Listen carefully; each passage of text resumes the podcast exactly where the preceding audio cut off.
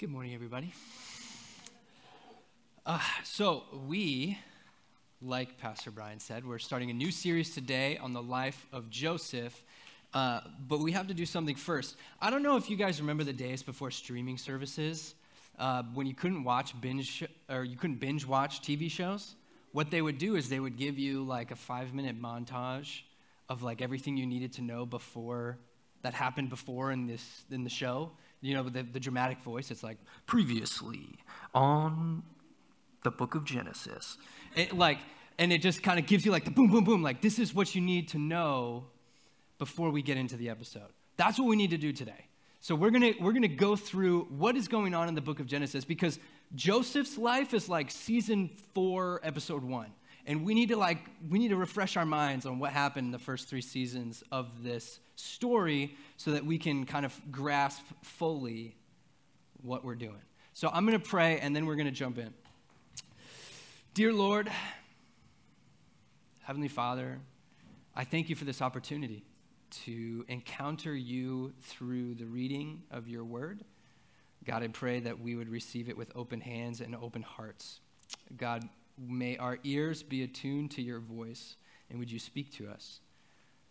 Lord, would you use me even to communicate your truth to us as a community? And if there's anything that I say this morning that is not from you, God, I pray that you would give everyone here spiritual amnesia to just forget all about it by the time they walk out. But only what would remain is the truth that you have for each one of us. Praise in Jesus' name. Amen. All right, so we pick up in Genesis chapter 12. We start with God speaking to a random guy. This is what it says in Genesis 12. It says, the Lord had said to Abram, leave your country, your people, and your father's household, and go to the land I will show you. Now, that's so weird.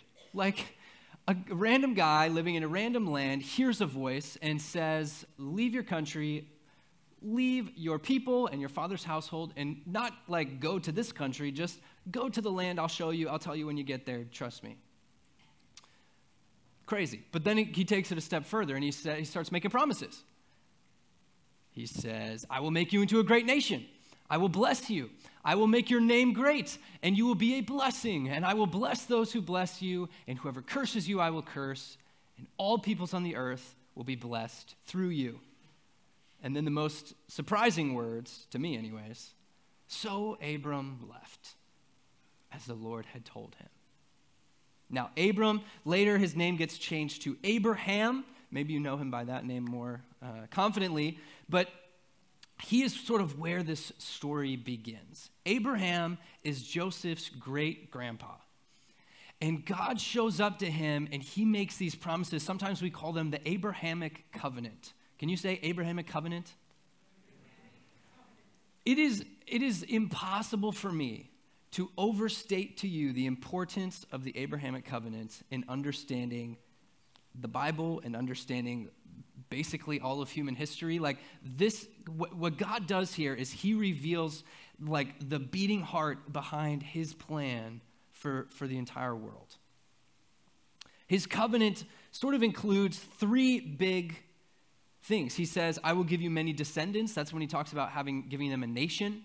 Another place, he reiterates this one over and over again. Sometimes he says, I'll give you as many descendants as there are sand in the seashore, or as many stars in the sky. I don't know why God likes to use tongue twisters, but he does. And the second part is this promised land. I'm going to give you a land where you're all this great nation can live in, and it's going to be flowing with milk and honey, and it's going to, like, land in that time is just, it represents wealth. Like, that's the primary way of generating wealth. And so not just am I going to create you a big people, but I'm going to create prosperity for you as a people. And the third big part of this covenant is that all the people on the earth are going to be blessed through you. Everyone on earth will have a blessing because of you, Abraham. And these promises literally shape how history unfolds for thousands of years. These promises form like the backbone, the structure of the Old Testament, and maybe even the New Testament. You can make an argument for the whole Bible of just how God is working and how these pieces fit together. If you don't grasp the Abrahamic covenant, it's going to be hard for you to understand what is going on. Like when you get to books like Samuel and Kings, like it's confusing to sort of see the overarching story. But it's God saying to Abraham, to some guy, saying, I have a plan to bless the entire world, and it's going to start with you. And Abraham is not a perfect guy. But whenever he gets referenced later on in Scripture, he gets a lot of credit over and over again for believing that God would do what he said he would, for having faith that God would keep his promises. And Abraham learns over the course of his life that God's promises will be fulfilled through his second son named Isaac, which is a little bit uncommon because in that day, it was always the first son who would inherit sort of the role of leadership and all of the, not all, but most of the estate of the family. But God says, no, we're going to do this differently. It's going to go through your second son, through Isaac.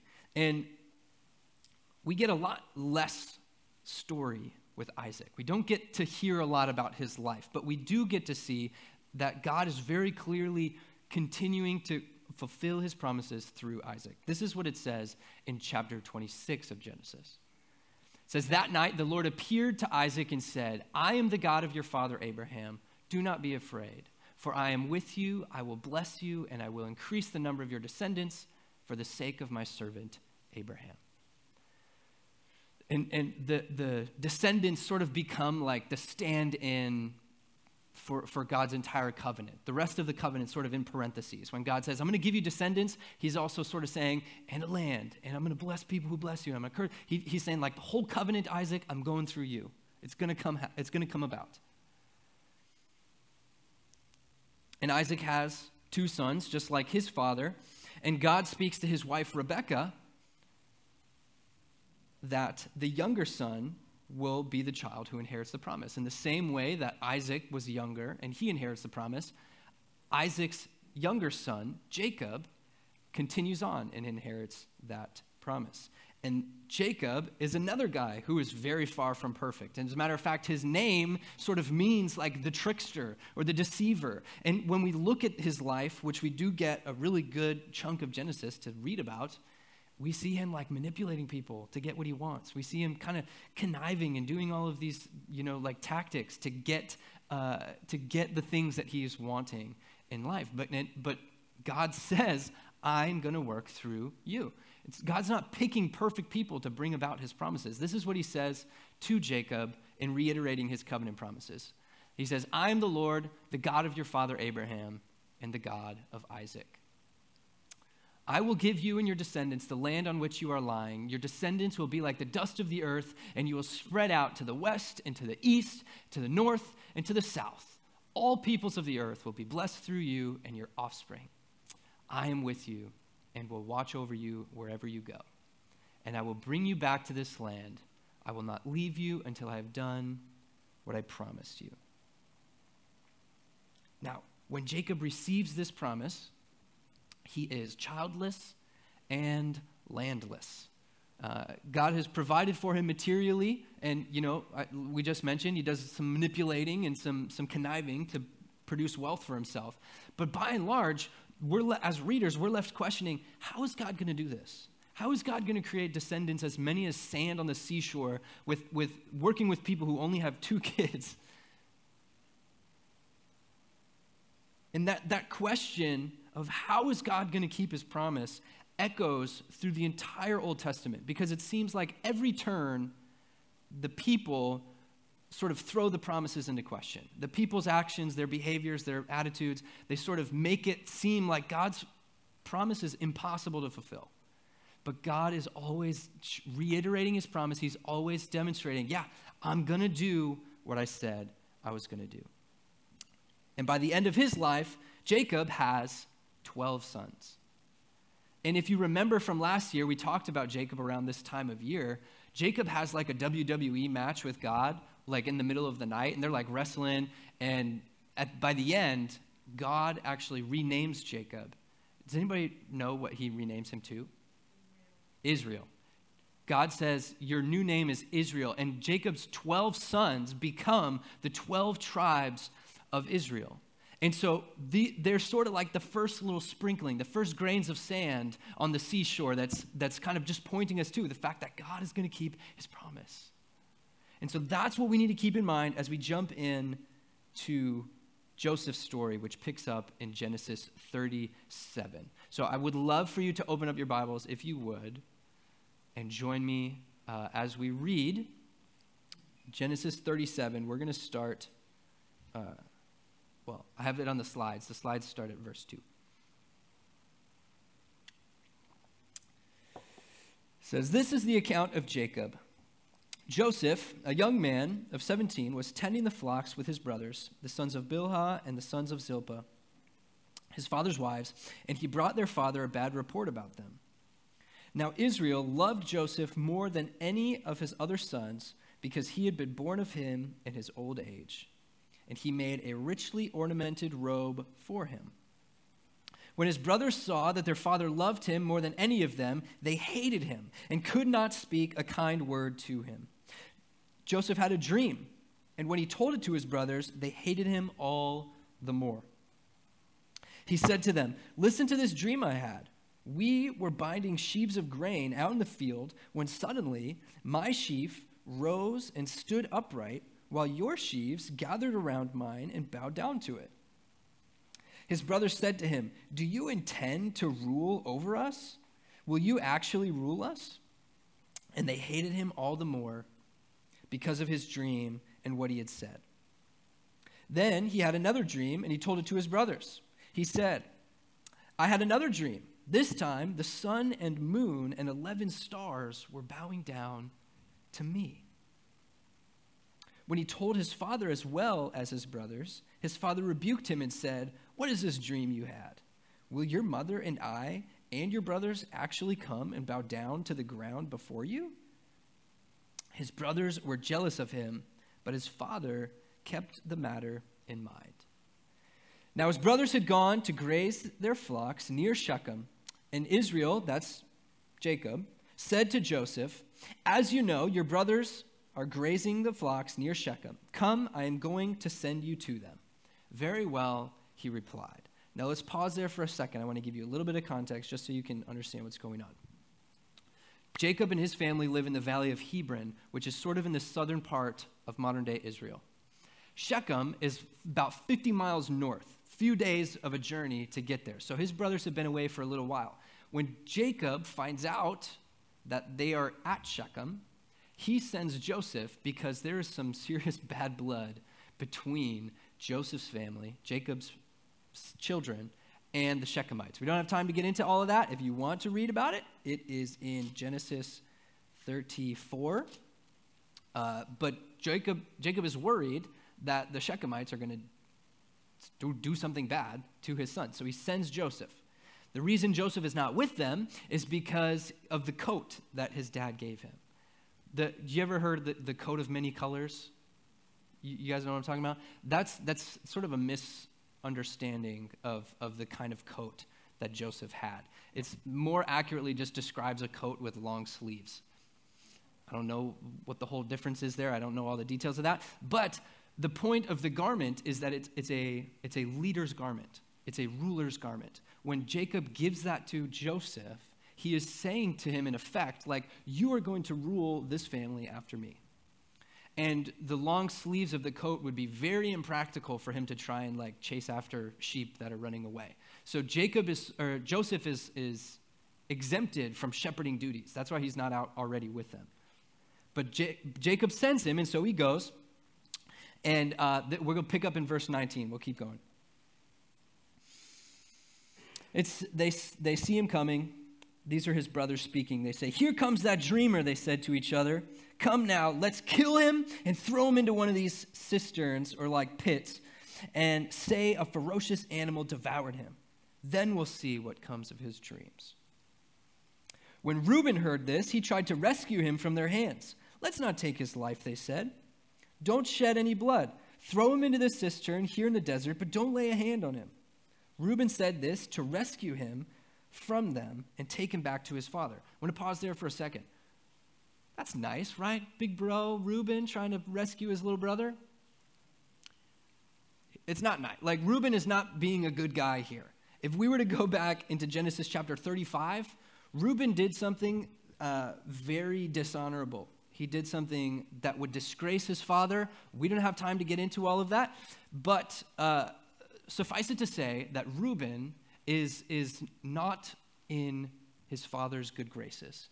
And he sees here an opportunity to maybe earn some favor with dad, because he can rescue his favorite son that would have been left for dead, to sort of earn his way back.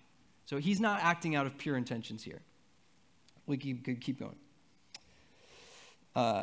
23. So when Joseph came to his brothers, they stripped him of his robe, the richly ornamented robe he was wearing, and they took him and threw him into the cistern. Now the cistern was empty. There was no water in it. As they sat down to eat their meal, they looked up and saw a caravan of Ishmaelites coming from Gilead. Their camels were loaded with spices, balm, and myrrh, and they were on their way to take them down to Egypt. Judah said to his brothers, "What will we gain if we kill our brother and cover up his blood? Come, let's sell him to the Ishmaelites and not lay our hands on him. After all, he is our brother, our own flesh and blood." His brothers agreed. So when the Midianite merchants came by, his brothers pulled Joseph up out of the cistern and sold him for 20 shekels of silver to the Ishmaelites, who took him to Egypt.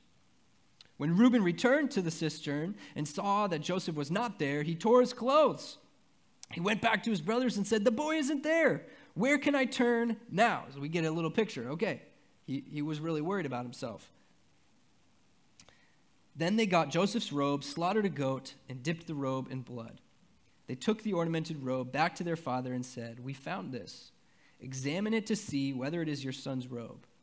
He recognized it and said, "It is my son's robe. Some ferocious animal has devoured him. Joseph has surely been torn to pieces." Then Jacob tore his clothes and put on sackcloth and mourned for his son many days. And all his sons and daughters came to comfort him, but he refused to be comforted. "No," he said, "in mourning will I go down to the grave to my son." So his father wept for him. Meanwhile, the Midianites sold Joseph in Egypt to Potiphar, one of Pharaoh's officials, the captain of the guard. This is the opening episode of the life of Joseph. And as we'll see as we get into this series, every vignette, like every episode, every chapter of Joseph's life, it's striking when you string them all together, because Joseph himself actually sort of does very little throughout his life. It's very clear when you read it through. Like, if you were to read from 37 to the very end of Genesis in chapter 50, it would sort of jump out of the page at you that basically everything is happening to Joseph. It's other people's intentions, other people's wills that they're exerting on him, and very few of the time, it's actually him exerting his own will and intention. Now, we called this series Intended for Good because of something that Joseph says, not in this chapter, but actually at the very end of the story. And this verse, we'll jump there in a second, it really sort of sheds light on everything that happens to Joseph, and really we're able to start to see, how is Joseph processing all of this? How is Joseph feeling about all of this? And so I want to read that to you, and I think these will be verses that we'll come back to periodically as we go through this series. But this is what it says in Genesis 50, which is the very end of the book of Genesis, the last chapter. Just to tee this up, just so you know, because we may not all be familiar. Joseph goes from being thrown into a pit. Lots of stuff happened. We'll cover it. He ends up being second in command over all of the kingdom of Egypt. So just behind Pharaoh, it's Joseph. and Joseph has an incredible amount of influence and power. And in addition to that, God gave him a vision of a famine that was going to come, and it was going to last for a really long time. And so Joseph actually is able to make provisions while there's still food, so that when the famine hits, there will be enough for everyone. And when the famine does hit, Joseph's family actually sort of leaves the Hebron Valley where they're living, and they travel to Egypt in hopes of finding food so that they can live. The other thing that you need to know is that right before these verses, Joseph's father, Jacob, I'm going to get those mixed up all day. Jacob has just passed away. And there's this whole large ceremony in mourning him and his loss. And this is where we pick up. In Egypt, in verse 18, it says, his brothers then came and threw themselves down before him. That's Joseph. We are your slaves, they said. But Joseph said to them, don't be afraid. Am I in the place of God? You intended to harm me, but God intended it for good, to accomplish what is now being done, the saving of many lives. So then, don't be afraid. I will provide for you and for your children. And he reassured them and spoke kindly to them. You intended to harm me, but God intended it for good. That statement sheds light on everything that happens over the course of Joseph's life. That statement colors the chapter that we just read of what his brothers do to him. He says, you meant it for harm, you meant it for evil, but God meant it for good. He's saying, when Joseph's own brothers, inflamed with murderous intent, strip him of his most prized possession, throw him in a pit, toy with the idea of actually killing him, and instead opting for selling him like a piece of property, Joseph says, God intended that for good. God was going to bring something good out of it. And he did. Because of all of that, Joseph was in that position to literally save thousands, maybe tens of thousands, hundreds of thousands, I'm not exactly sure, tons of lives. After all that's happened to Joseph, all the suffering he has endured because of his brother's jealousy and resentment, he still has the perspective to see that God was at work in it all.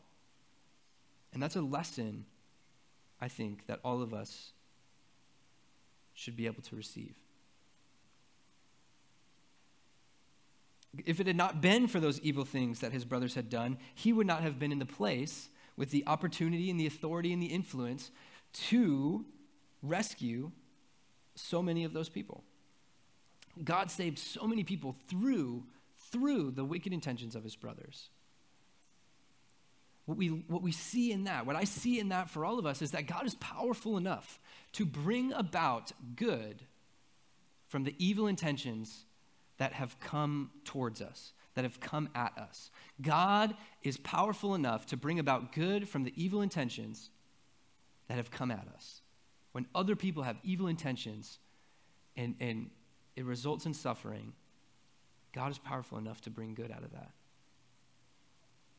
I know that there are people here in this room that have seen and experienced horrible things because of the evil intentions of other people.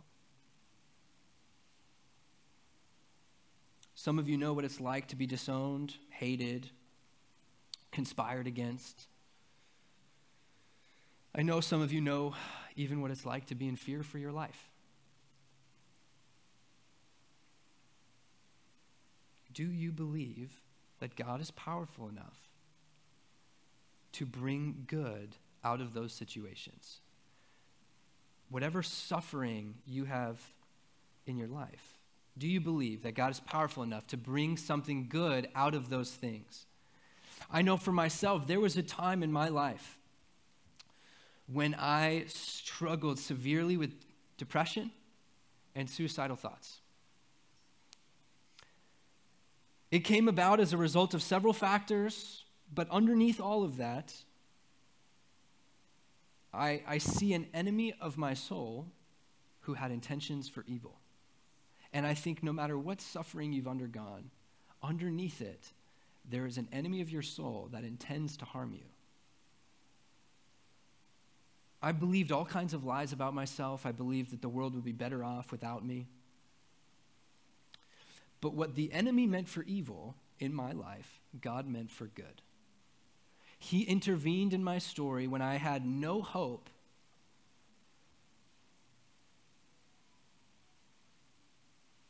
And began in me a long process of healing and recovery. And now I live with a hope that is unshakable. Like nothing, I have faith that God will bring me through because I was in the lowest place and he brought me through. And you could ask Rosemary, she'll come and we'll have things go on in our lives and she'll just be worried. And the phrase that I always say to her is, it's going to be okay. It's going to be all right. Whatever happens, it's going to be okay. I know that because I've experienced that. And not just that, that's not the only good thing that God brought out of that situation, but he has actually, similarly to Joseph, literally been able to use my story to save lives of other people. There was a season of life where I was in ministry with youth, with middle schoolers and high schoolers, and we were in community together, and God was able to use my story. What the enemy meant for evil in my life to destroy me, God meant for good so that other people who did not know that there was hope or a future for them could understand and know that God was not finished with them yet. And I definitely did not have as much confidence or grace as Joseph in what he was doing, but God had good intentions for the suffering that I went through. And he has good intentions for the suffering that you go through. So I wonder, what is it that's happened to you? What evil intentions have come against you? What suffering have you sustained in your life? No matter what it is, God has a plan to use that for good. God's intention is to bring about good through the suffering, not in spite of the suffering, through the suffering. He's preparing you to be able to bless somebody else who feels like nobody else understands them, but you do. Those experiences will allow you to compassionately empathize with other people who are suffering in similar ways.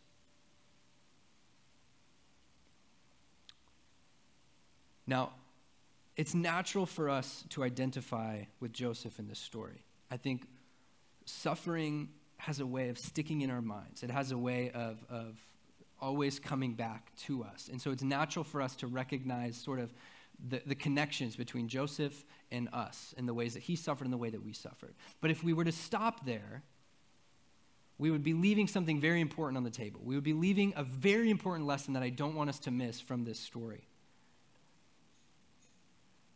which is that the truth is that evil is not just something that happens to us. Evil is something that is in us. Evil intentions are not just out there, they're in here. We are not always Joseph. Sometimes we're Joseph, but sometimes, and more often than we'd like to admit, we're the brothers. We are motivated by jealousy. We are motivated by insecurity. We are motivated by just rage, by a desire for approval from our father. We're motivated by all of these things that lead us to do stuff that we're not proud of. So what happens then? What happens when we come face to face with our own evil, with our own wickedness inside of us? For Joseph's brothers, we saw it in chapter 50. They fall down like abject humility, faces to the floor like, we are your slaves, Joseph. Because Jacob has just passed away. Jacob was the brother's sort of last line of defense. Now nothing is stopping Joseph from taking revenge on his brothers, from getting justice for what they did to him. and they're just falling down. They even like make up a story. If you were to go and read a few verses forward, they're like, send word, and they say, hey, just so you know, Dad told us that you should forgive us. And then they just fall down before him. They say, we are your slaves. Like, please just, forgive. They beg for forgiveness that was completely undeserved. That's what happens when we come face to face with our own wickedness, when there's no longer any way for us to avoid it or not have to, deal with it. We're left with nothing but to just fall before the one that we've sinned against and ask for forgiveness that we don't deserve. And the truth is that all of us are in that place of desperate need for undeserved forgiveness, both from the people that we've wronged and ultimately from God. And I think it's right for us to come face to face with that this morning. And I think there's no better place for us to do that than around the communion table together. And so I hope that you got one of these little elements when you came in. And if not, just put your hand up and we'll have somebody come by and get you one in just a moment. The communion meal, it's a little bit of a joke to call this a meal, but the communion elements, it's an opportunity for us to remember the ultimate, you meant it for evil, but God meant it for good. These represent the ultimate, you meant it for evil, but God meant it for good.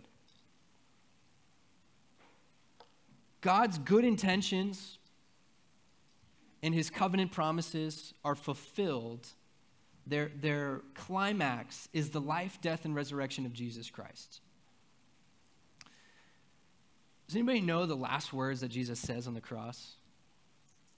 I just heard it. Somebody whispered it. It is finished. The last thing that Jesus says on the cross, he said, in Greek it's tetelestai, which is it's a term that most often is used as sort of a financial term, like a banker's term. Sometimes you can think about it as saying paid in full. And what he's saying there is he's not just saying, I've paid the full price for all of our sins. What he's also saying, what else is finished, is way back in Genesis 12, when God spoke to a random guy and said, I am going to bless all peoples of the earth through you. Generation after generation comes, and here's Jesus on the cross. And with his last breath, a way was opened up for all peoples of the earth to experience life and freedom eternal in a relationship with Jesus Christ. Jesus' death was the fulfillment of God's covenant promise to Abraham. When Jesus dies, now all peoples of the earth are blessed. God's Spirit can go to anyone who would fall down, recognizing their own wickedness, and ask for forgiveness that they don't deserve. That's what we remember when we come to this communion meal together. We participate in this sacrament, among other reasons, as a reminder of our own need for forgiveness. We recall to mind that it was our sin, the evil in our hearts, that put Jesus on the cross. And it's not until we come face to face with the evil inside of us that we are able to fully grasp the beauty and the wonder of what was accomplished there.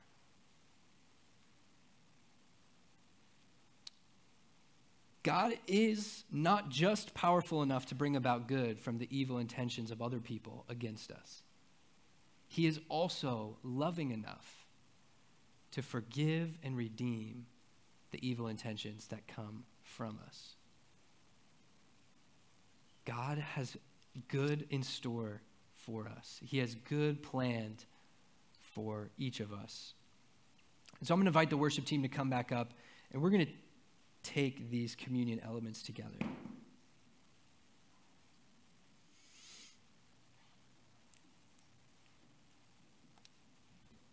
In 1 Corinthians 11, Paul teaches a little bit about communion. He says this,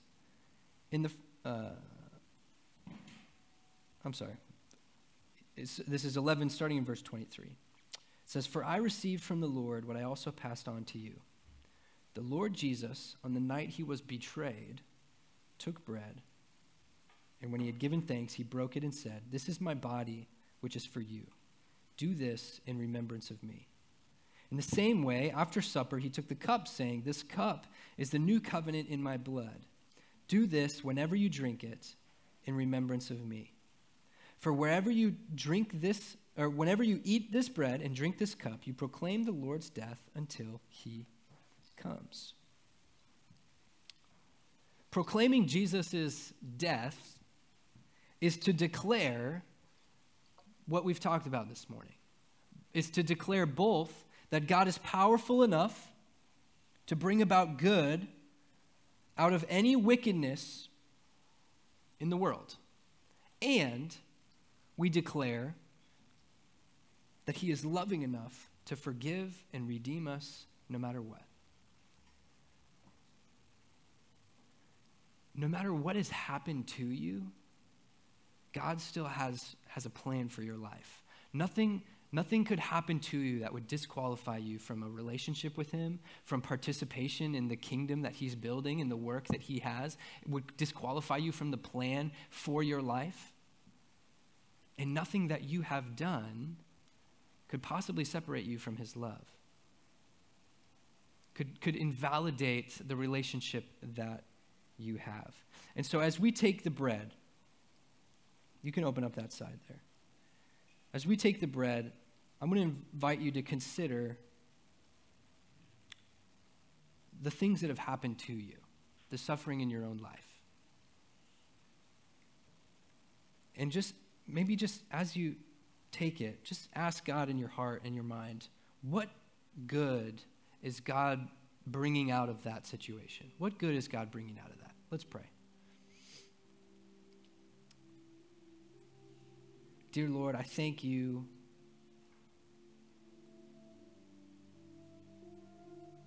for being God Almighty.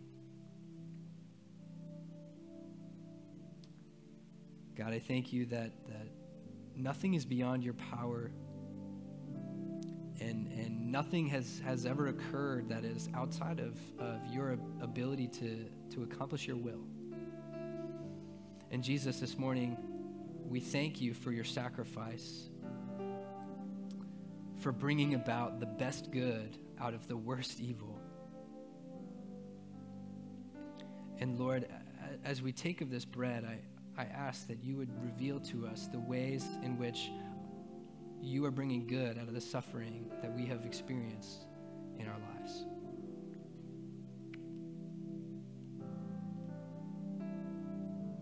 Thank you for your sacrifice, Lord. May we never forget it. Let's take of the bread together.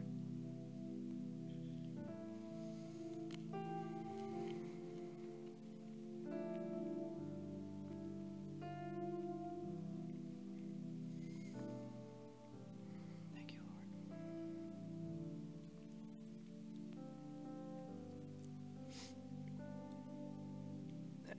You can turn that cup over, and as we take of the cup, I invite you to consider your own evil, to come face to face with that wickedness inside of you and fall down before God in humility. These altars are open if you want to come up and just pray, confess before God, maybe even say exactly what the brother said. We are your servants. We are your slaves.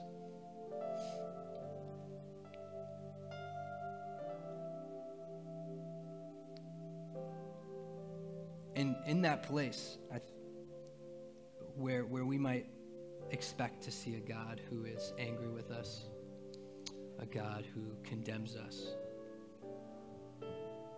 there we find a loving Father,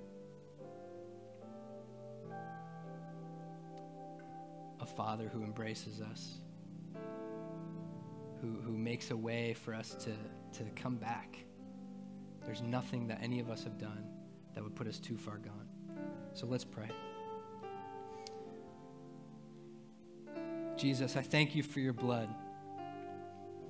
the topic of many of our worship songs even today. Lord, the blood that you shed was payment for our sin.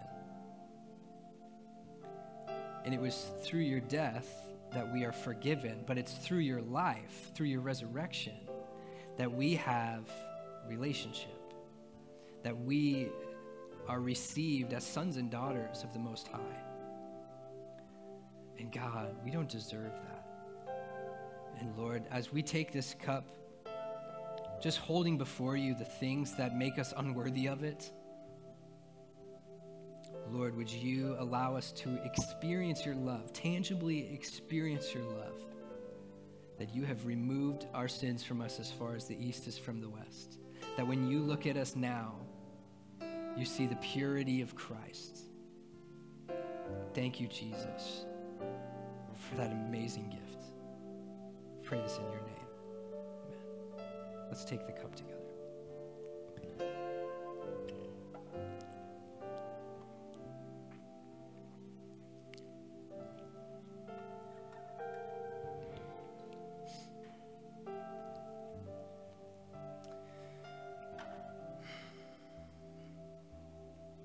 God knows everything you have done.